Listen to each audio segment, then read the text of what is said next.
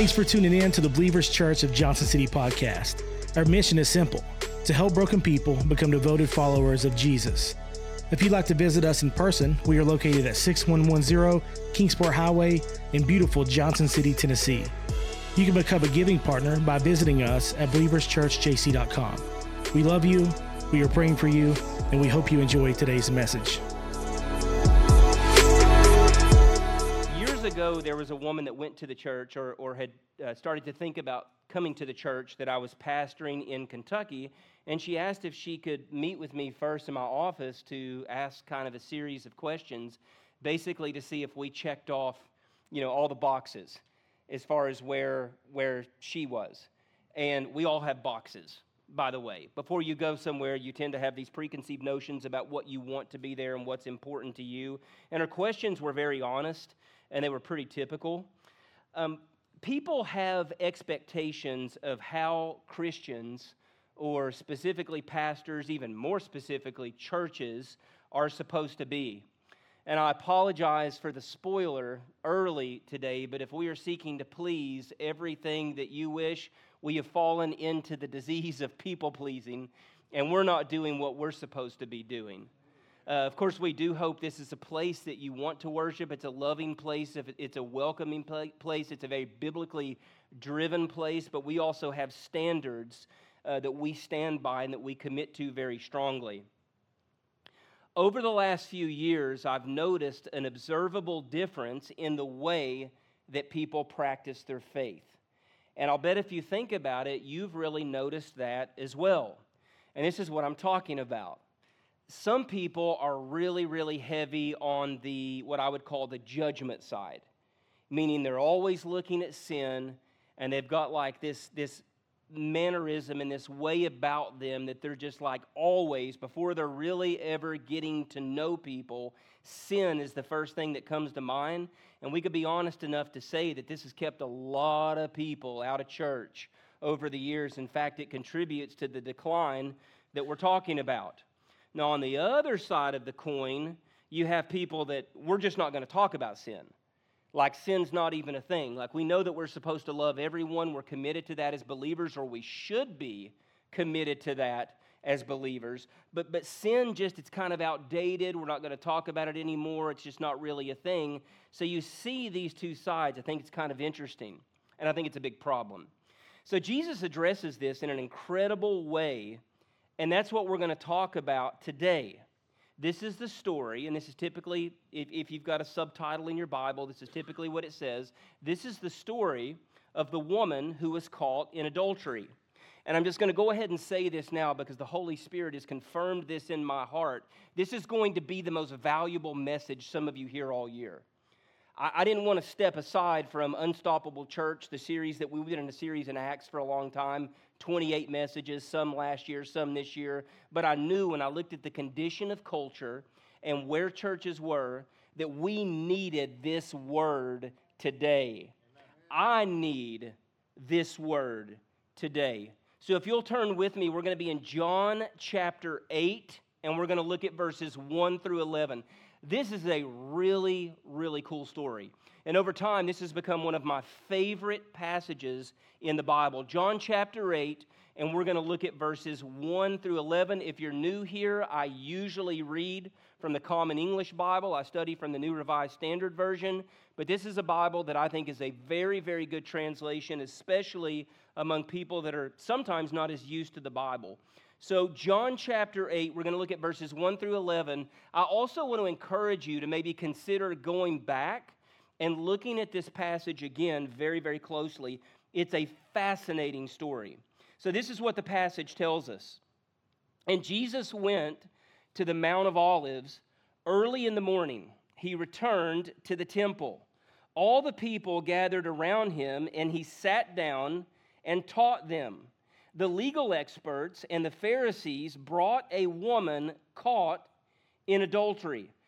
Placing her in the center of the group, they said to Jesus, Teacher, this woman was caught in the act of committing adultery. Notice he didn't say, We've heard this woman committed adultery, or this woman has been known, there's, there's rumors going around, or her husband has told us that she's committed adultery. When I think of this, I see this woman literally being pulled out of the act. She was caught in the middle of what she was doing. So you can imagine the things that are probably going through her mind. In the law, which is directly where they're going to go, of course, Moses commanded us to stone women like this. Notice not men that commit adultery, just the women. Just the women are stoned, not, not the men. No problem, guys. Do what you want, guys. Slap on the wrist. No problem with you. That's a problem in itself. Uh, what do you say? They said, this, they said this to test him because they wanted a reason to bring an ap- accusation against him. Keep in mind, they're continuing to try to do that. Jesus bent down and wrote on the ground with his finger. One of my favorite things about some of the mysteries in the Bible is we don't know exactly what he wrote.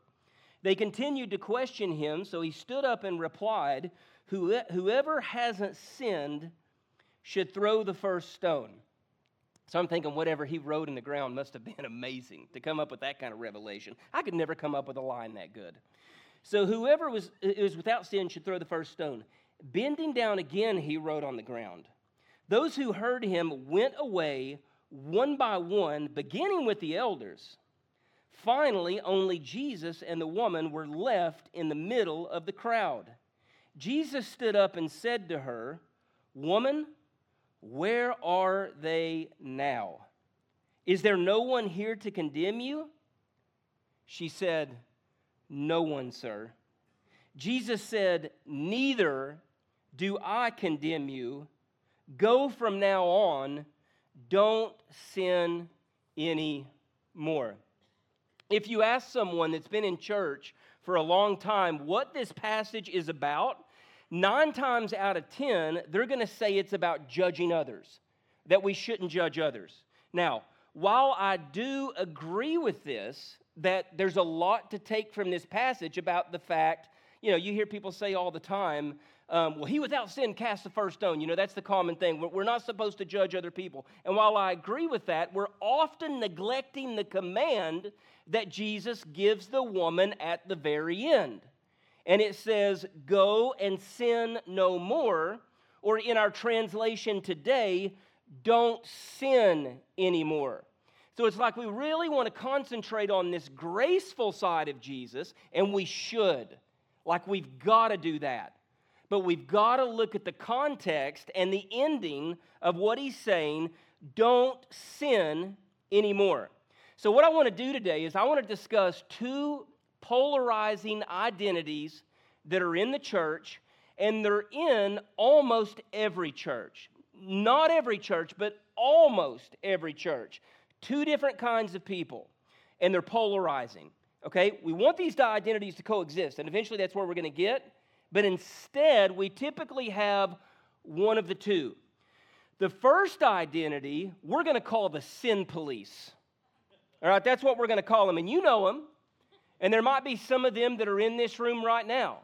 And all they're looking to do is condemn people and tell people exactly where they are in their life that are wrong. You just love those people, don't you? Yeah, you do. Yeah, you, you love those people. You, you see them coming and you're like running in the opposite direction. Is your aunt coming over that goes to such and such church? Yeah, take your nose ring out or whatever it might be. Like that's the way that it looks. But, but actually, it's a lot worse than that.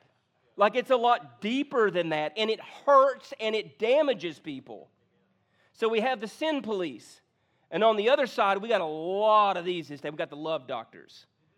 All right, so on the other side, we have the love doctors, and this is love is love. Everything is love. We tolerate everything. Sin is not a thing. You live your life. And I'm not talking about there being a problem with tolerating things. I believe we should tolerate things. I believe we should love people, but I believe we have to stand up for the convictions of this book right here. It still matters, and it's more relevant than it's ever been in, I think, any point in history. So you've got the sin police and then you've got the love doctor. So let's look at both of these for just a minute because this is what's going to happen. I'm going to start talking about some of, some of the sin police and the love doctors are going to be, yeah, go, Matt, this is wonderful. Yeah, you preach it. And then on the other side of that, the ones that are the love doctors are, the sin police, they're going to be like, oh, no, we're not supposed to do this. We're not supposed to do that. That's the way it's going to be. So we have to find a way as believers for this to coexist together And there's a way that that happens. So let's look at both of these identities. And the first one that I'm going to look at is what we call the sin police. Okay, so the sin police. And some of you are going to be able to identify yourself as this group today. The biggest problem isn't that they're super judgmental. Now, that is a problem, and it's a really big problem. But the biggest problem is that they have never been absolutely flooded by grace. They have never been completely transformed and changed by the grace of God. Because if you recognize where you were, and if you have an understanding of what some of your issues were, you have a very difficult time stepping out and judging other people because you recognize your condition and what you came from. So the second you step out to say, well, she shouldn't be doing this, he shouldn't be doing this, these are all problems, you recognize what you are in your flesh, some of the things your spouse has said about you, some of the problems that you have in the dark when no one else is watching, and you recognize you are a sinner yourself. So it puts you in that position because this is what's happened. 99% of us are around people that are exactly like us all the time.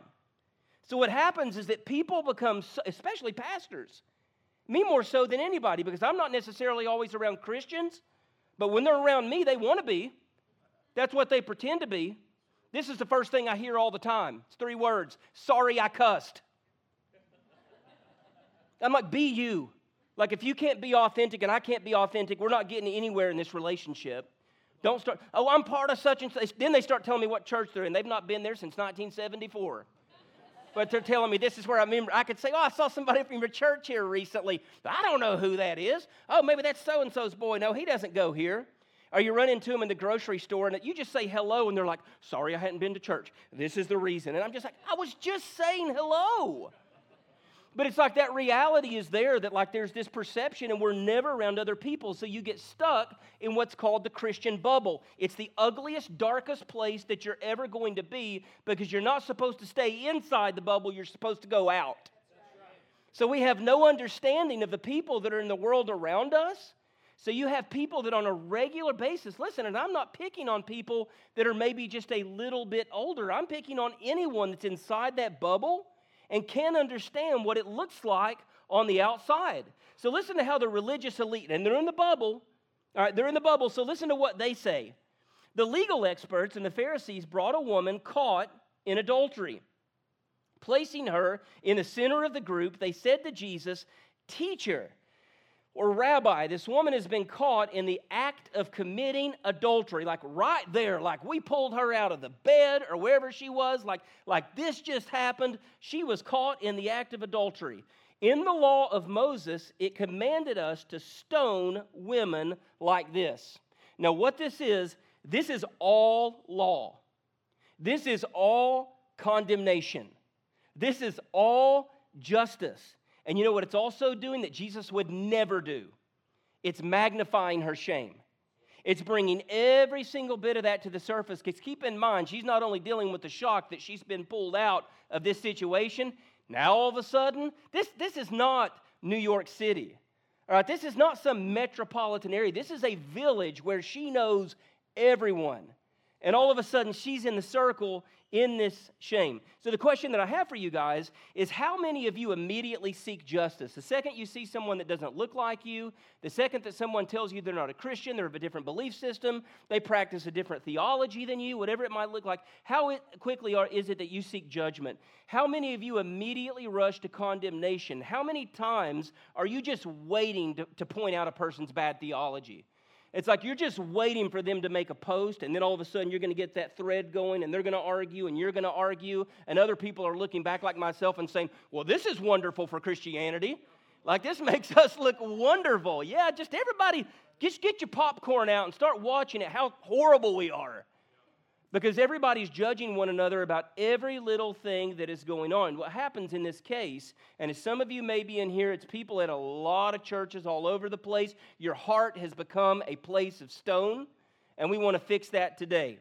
So, sadly, this is the reason, and you guys already know this, that so many people have left the church. Because what do we hear? What do I hear all the time? Why don't you go to church? Well, I have PTSD from my upbringing. Well, what are you talking about exactly? And, and then it's three words those judgmental people. I hear it all the time. And maybe some of you that are newer to this church or before you came to this church, you wondered, am I going to be around those judgmental people? It, it really is my prayer and my hope that that hasn't been your experience. And this is one of the motivations I have right before Christmas. I'm going to do a series called Loving the 423. And we're going to talk about what biblical love actually looks like in the neighborhood and how we practice that. Okay? So that's the sin police right there. That's what they look like. Now, on the other side of this, identity two covers what I'm going to call the love doctors. Okay, this is the other side of the coin. The biggest problem with these individuals is not that they love too much. You can never love too much. You can never love too much. There is never a point in which you should not be able to reach out and forgive someone, even if it's too dangerous to approach that person because of the past, that in your heart you reconcile to make things. That is literally the first step. What is it Dorothy Day said? It's one of my favorite uh, comments. This will get some of you. You're going to fall under conviction when you hear this. I can only love God as much as the person I love the least. So I want you to think of that. That's my favorite quote in this world. Uh, uh, Dorothy uh, Day was a Catholic. Uh, been, been, she passed away. She had a wonderful biography called A Long Loneliness. She was amazing, spent her life working for the poor, but she said, I can only love God as much as the person I love the least. So think about the person in your life that you probably love the least. Maybe somebody that you hate or you struggle with. That is a reflection of what your love toward God looks like. So we're not taking away from the importance of love. Look, you got quiet in here. Love is, love is very important. It, it's what we're commanded to do before anything else. So the problem is not that people are loving too much. The problem is they fail to recognize the real consequences of sin. There are consequences for sin. And I know that we want to define sin in all these different ways, but the Bible is very clear about the things that damage people about the destruction that comes to people's lives. So, this is the biggest problem. Jesus calls the Pharisees out. Listen, this is a beautiful moment. This might be top five. This might be top five most beautiful moments in the, in, in the Bible. Jesus calls the Pharisees out for their judgment. And you know the famous line, you've said it before to somebody before too. You probably felt really cool and justified when you did say it, but let he without sin cast the first stone you know, your, your mom's judging everybody. Well, I can't believe they dress that way and they do that. Mom, let he without sin cast the first stone. People say it all the time. It's a beautiful, beautiful line. And this is the beautiful part of the story. One by one, starting with the elders, which would mean the leaders or the older people that, you would think had more experience. Starting with the elders, one by one, they start to trickle away and they start to go away. And it's just a beautiful, beautiful example. I mean, this woman is looking and she knows how much so and so can't stand her and how much so and so is this way. And she's feeling all of this shame and this, this, these emotions in this moment. And obviously, fear if you think that you're about to be stoned. I mean, this is a very, very serious thing. And all of a sudden, one by one, I can just hear the sound on the ground as they're, because we're not talking about gravel. We're do you know what the, the punishment looks like in the Middle East today? It's not, okay, I'm just going to chunk rocks at you. It's, I'm going to bury you in the ground with just your neck up and throw these rocks at your face. All right, that's what it looks like today. Maybe that's not what it looks like in the Bible, but in a lot of Middle Eastern countries where this is still practiced, this is what it looks like. This is, this is cruel. Okay, so she's right there, and all of a sudden, those stones are being dropped one at a time. And some of the younger ones that are maybe a little bit less mature in their faith at that time, they're saying, Oh, well, did you see, did you see John? John dropped his stone. Wait a minute. I'm a sinner too. Like, in fact, I committed adultery last year. You know, it might be something like that. Like, I've, I've got some of the, this same kind of pain and some of these same kind of struggles. Maybe I don't need to be so hardcore and legalistic about this. And so the stones start to drop one at a time because they recognize their fallen condition in front of a holy God. And then he comes close to her, and it's even, it's even better. Like, this is the best part. He comes close to her and he says, Woman, where are they now? Like, where are they now? Is there no one here to condemn you? And in her brokenness and in her sorrow, she says, No one, sir. They're gone. And maybe the most beautiful words in Scripture neither do I condemn you neither do I condemn you. It's amazing.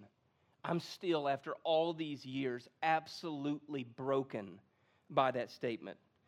Let me tell you something. I have never committed adul- adultery. And I can tell you for certain that I've never lived out the kind of shame this woman feels in this public moment. But I felt out my own shame over time. And what I try to do in messages like this that is focusing on this woman, this is just my, my sermon building process. I'm trying to get into her skin. Like I'm trying the best to my ability in the 21st century to try to feel how she feels in this moment. Who is she? Have you noticed that we always feel sorry for these characters because they're the underdogs and like we, we have a tremendous amount of sympathy for this? Maybe she's a really bad wife. Or maybe her husband's a really bad husband and that's the reason that she's committed adultery. We don't know. Like, we don't know the exact context of what's going on in this story. But neither do I condemn you because I think about myself when I start to judge other people's and myself, sometimes I can be super judgmental. I can be selfish. I can be a jerk like it's a spiritual gift. I mean, like, being a condescending jerk is not a spiritual gift. Guys, I'm telling you this on Father's Day. It's not, it's not a spiritual gift. All right, but we recognize these problems that we have and these, these, these things that are just inside of us. And we're like, why am I this way? Like, like, why does this thing come back? Like, I thought I left that, that anger or that bitterness or, or that particular uh, sexual sin or whatever it might be. I thought I left that thing. And it's like it just continues to come back up. And these are the most liberating words that you will ever hear. And if you internalize those words today in your own shame, in your own struggles, with your own guilt and condemnation that maybe other people aren't even pouring on you, that you're just pouring down upon my life. The basis of my faith is needing to hear these words every single day. Neither do I condemn you. But I realized something. I was at a recovery meeting on Tuesday night. I go every Tuesday night, and I had an epiphany. And I thought, you know, there's just two kinds of people in church. And it's not Republicans and Democrats. Or it's not the ones that are, that are, you know, this way or that way, or the ones that are super bought in, or the ones that are not super bought in. It's this simple.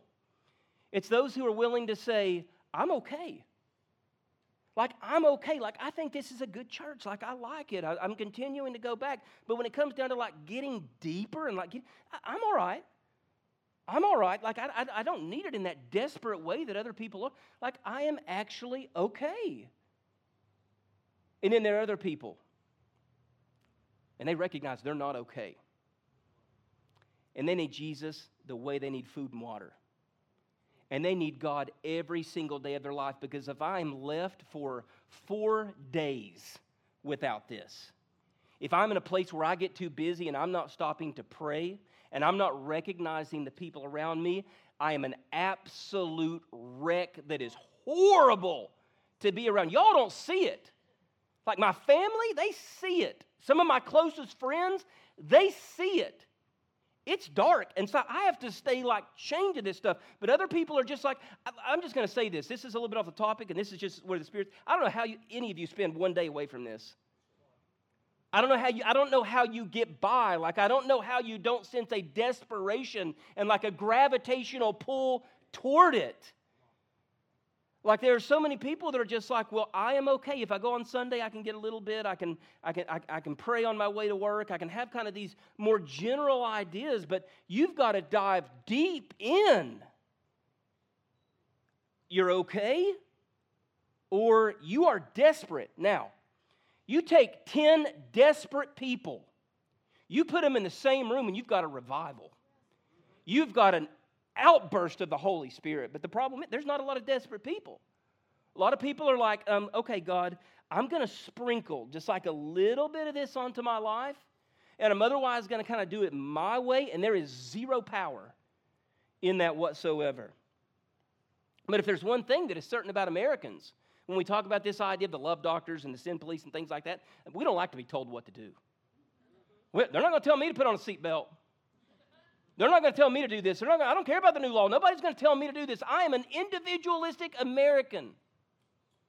For years, I was in great shape. I was in very good shape. I ran about five to seven miles almost every single day.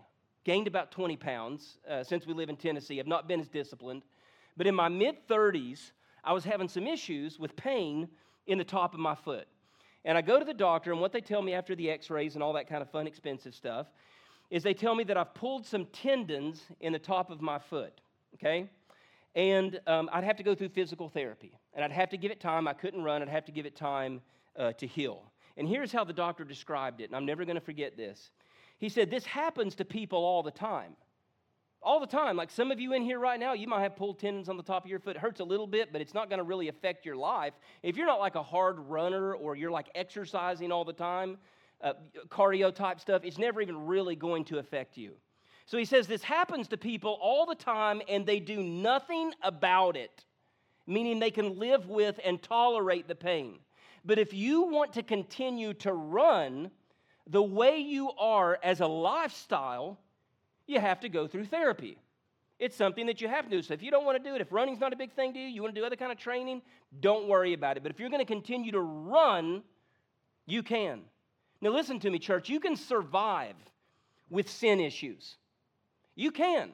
You can survive. A lot of you have been surviving with the same stuff for a really, really long time. You can live out your life believing whatever you want to believe. Some of you in here have very different beliefs than I do, and that's okay. You can practice tolerance toward everyone, confirm every lifestyle under the sun, and be known as a stand up person. You can do that. That's your freedom, that's your ability. But if you want to run this race, you have got to repent and move forward. There is no other way. Well, there is a way, but it's not your way.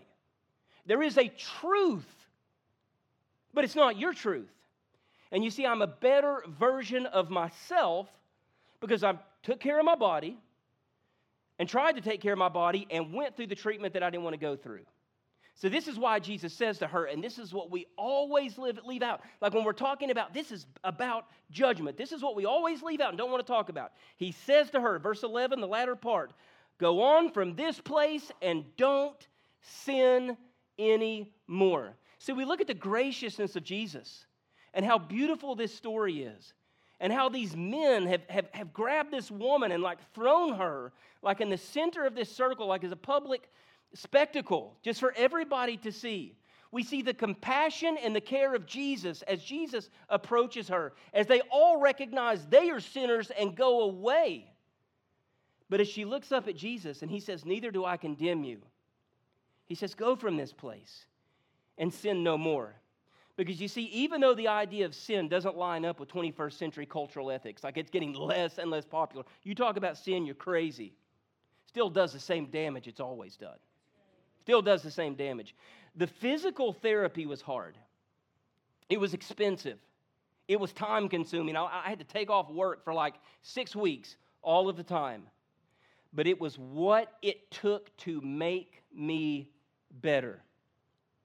So as I see this woman and I try to envision what's going on in this scene, I don't believe the woman walked away angry because she was asked to change her life. Like, what do you mean I've got to stop committing adultery? I'm in love with it. I can't stand my husband. I'm in love with this person. What do you mean I have to stop? Well, I know you mean well and you got me out of this situation here, but, but I'm kind of on a roll here. I'm going to kind of continue doing the things that I want to do.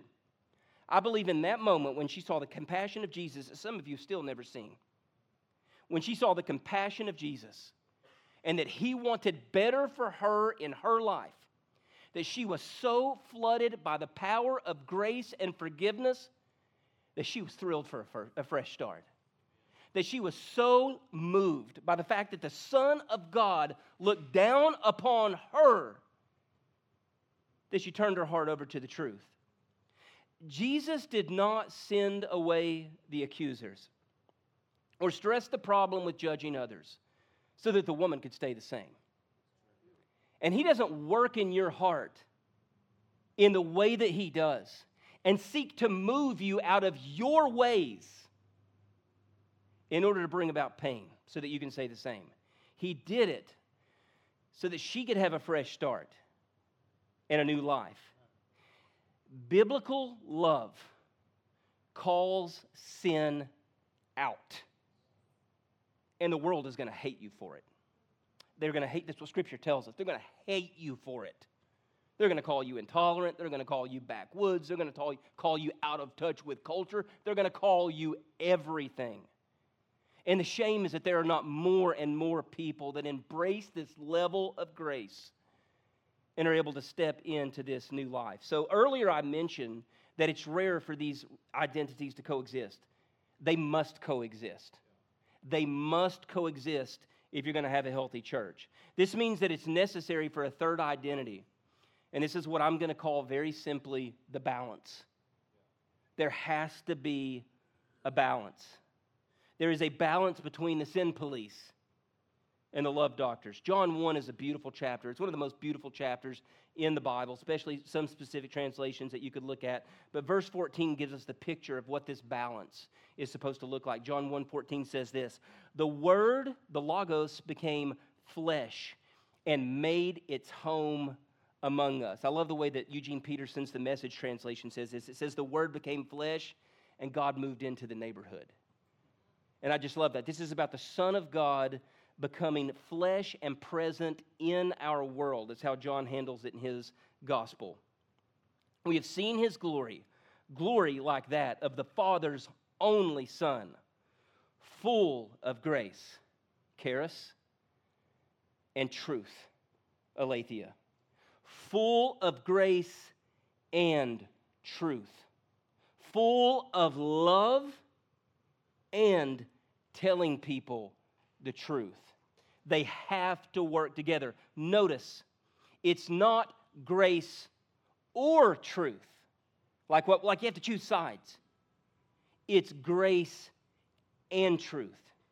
In his book Grace and Truth, uh, the Grace and Truth Paradox, Randy Alcorn writes this Truth without grace breeds a self righteous legalism that poisons the church and pushes the world away from Christ. This is the judgy people. Grace without truth breeds moral indifference and keeps people from seeing their need for Christ. Attempts to soften the gospel by minimizing truth keep people from Jesus attempts to toughen the gospel by minimizing grace keeps people from Jesus. It's not enough for us to offer grace or truth. We must offer both. Now, as an individual, and this is the same thing for any person in here that calls themselves a Christian, even though we're all a little bit different. Our first responsibility above anything else is to love God and neighbor. If you can't do that, if you can't start there, you're in trouble.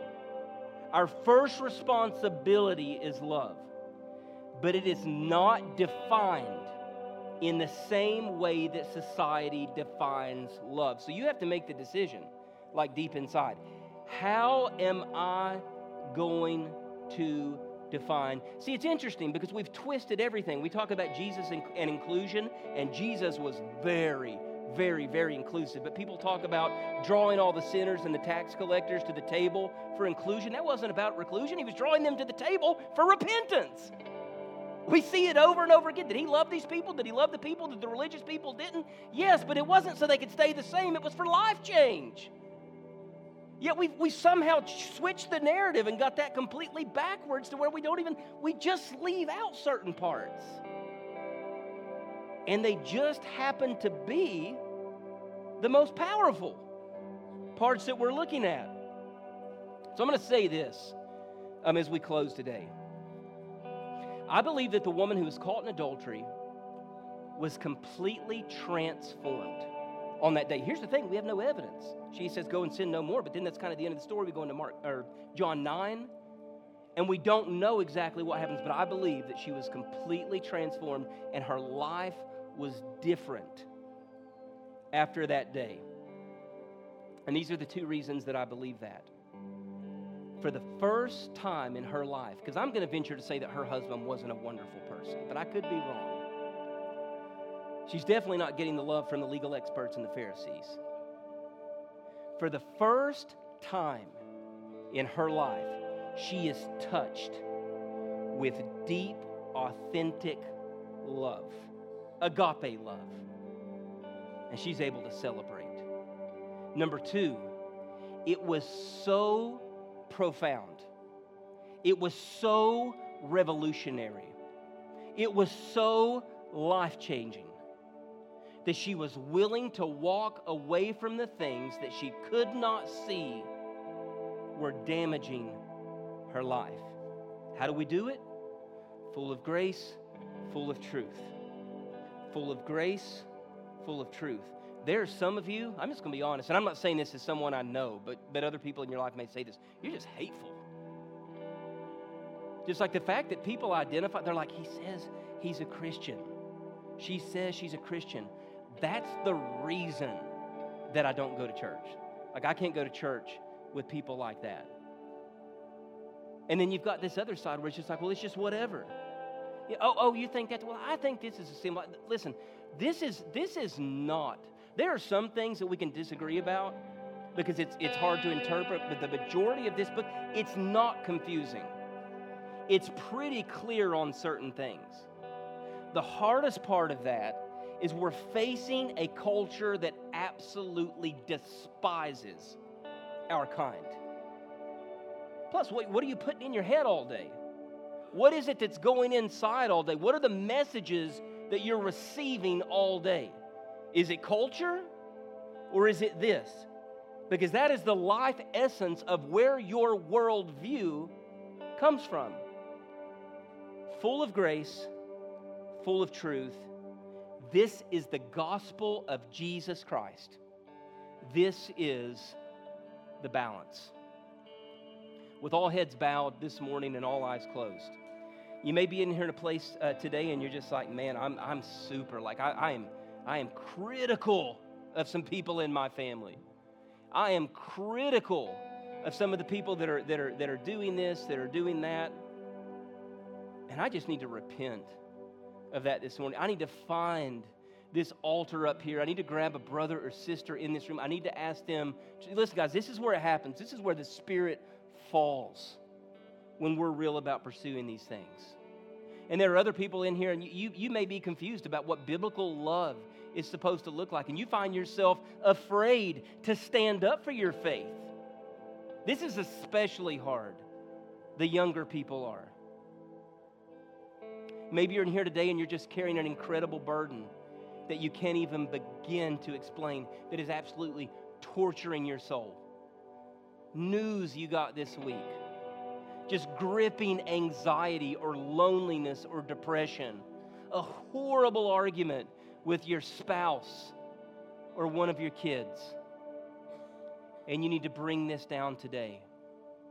We're going to open up the altar, give you guys the opportunity to repent, to confess, to do whatever it is that you need to do this morning in the face of a holy God. Father, we come to you this morning and we're just grateful for who you are. We pray, God, that we learn to trust you deeper and deeper as a church. And my prayer, Father, is that we're not a church that people say, well, they're not going to talk about sin. And on the other side of that, if you go in there, you're going to be judged for every little thing that you do.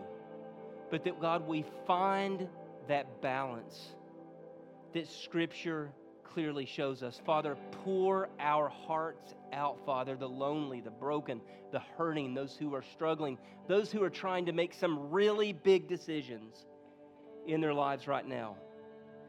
Spirit, help us to pour this out to you, invade this place, God, in a way that we simply can't. We praise you in the name of Jesus. Amen. Thanks again for listening to the Believers Church of Johnson City podcast. Make sure you join us again next week.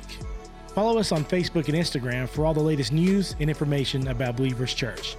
God bless and have a great day.